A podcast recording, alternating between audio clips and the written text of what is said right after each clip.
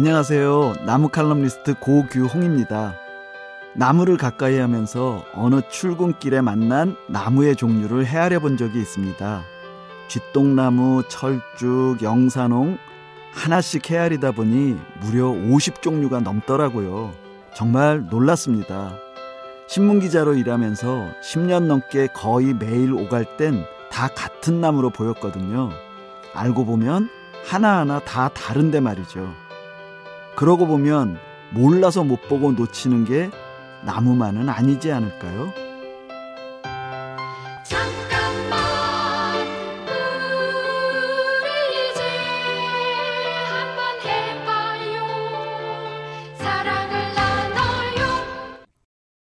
이 캠페인은 세상을 만나다 MBC 라디오에서 전해드립니다.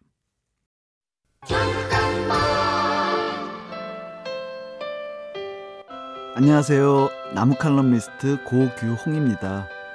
저는 오래된 나무를 찾아다닙니다. 얼마 전에는 5년 만에 제천 무돌이라는 작은 시골 마을을 다녀왔습니다. 그곳에 오래된 소나무 한 그루가 있거든요. 오랜만에 찾았는데 옛 모습 그대로더라고요. 한결같은 모습이 참 좋았습니다. 묵묵하고 듬직하게 그 자리를 지키는 나무. 저도 그 한결같은 모습을 담고 싶습니다. 잠깐만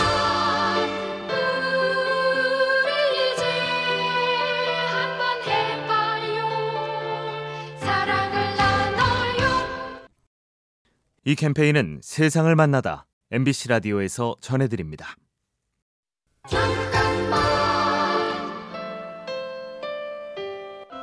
안녕하세요. 나무 칼럼니스트 고규홍입니다. 전라남도 담양에 유명한 메타세콰이어 길이 있죠. 메타세콰이어는 키가 매우 크지만 태풍에는 강한 나무입니다. 메타세콰이어는 뿌리를 옆으로 뻗으면서 가까이 있는 나무랑 뿌리가 얽히는데요. 그러다 보니 거센 바람이 불어도 서로가 서로의 지지대가 되어주지요. 아무리 힘든 일도 함께라면 버틸만 하다는 걸 나무는 알고 있는 겁니다. 잠깐만 우리 이제 한번 해봐요 사랑을 나눠요 이 캠페인은 세상을 만나다 MBC 라디오에서 전해드립니다.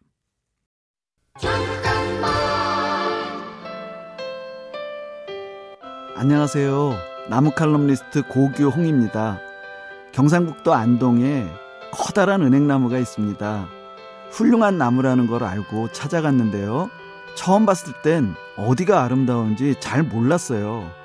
8년쯤 지나 다시 찾아갔는데 그날따라 나무가 정말 아름다워 보였습니다. 순간 나뭇가지가 흔들리는데 꼭 저를 반겨 맞이하는 느낌이 들더라고요. 사람도 오래 사귀어야 진가를 알듯 나무도 그렇지 싶습니다.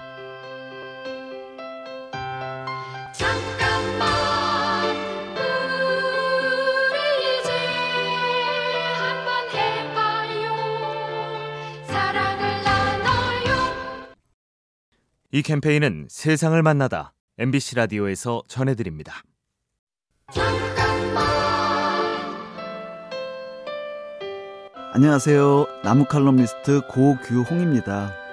나무에게는 우리 몸의 혈관에 해당하는 물관이 있는데요. 이 물관을 통해 나무는 뿌리에서 끌어올린 물을 잎으로 보냅니다. 그런데 겨울에는 기온이 영하로 내려가니 물관이 얼어 터질 수 있잖아요. 그래서 가을 되면 나무는 미리 잎을 다 떨구고 최소한의 물만 남겨두지요. 상황이 좋지 않을 때는 다음을 기다리는 지혜가 필요한 거죠.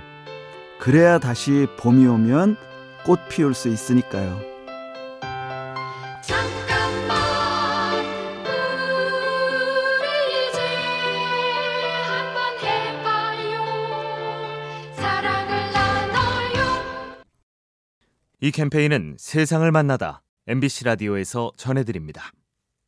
잠 안녕하세요. 나무 칼럼니스트 고규홍입니다.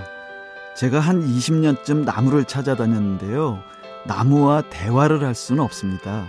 대신 교감은 할 수 있어요.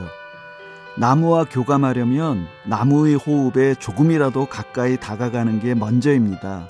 나무는 호흡이 굉장히 느립니다. 당연하겠죠?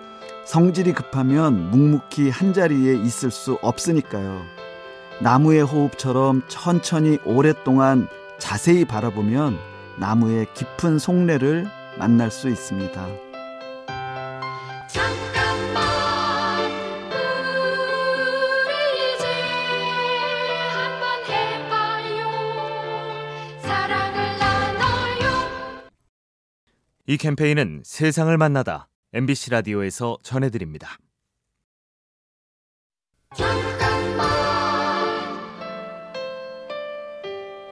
안녕하세요. 나무 칼럼니스트 고규홍입니다.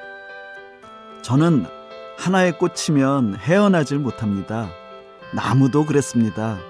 오래된 나무를 찾아다니다가 나무의 사연을 캐게 됐고 책도 쓰고 강연도 하게 됐어요. 이렇게 방송에서 이야기하게 된 것도 다 나무에 관심을 둔 덕분이겠죠? 뭔가가 좋아서 빠져드는 건 얼핏 쓸모없는 일처럼 보일지 모르는데요. 사실은 마음속에 씨앗을 품는 일일 겁니다. 언제 바람이 불어와 싹을 틔울지 모르니까요. 잠깐만 우리 이제 한번 해봐요 사랑을 나눠요 이 캠페인은 세상을 만나다 MBC 라디오에서 전해드립니다.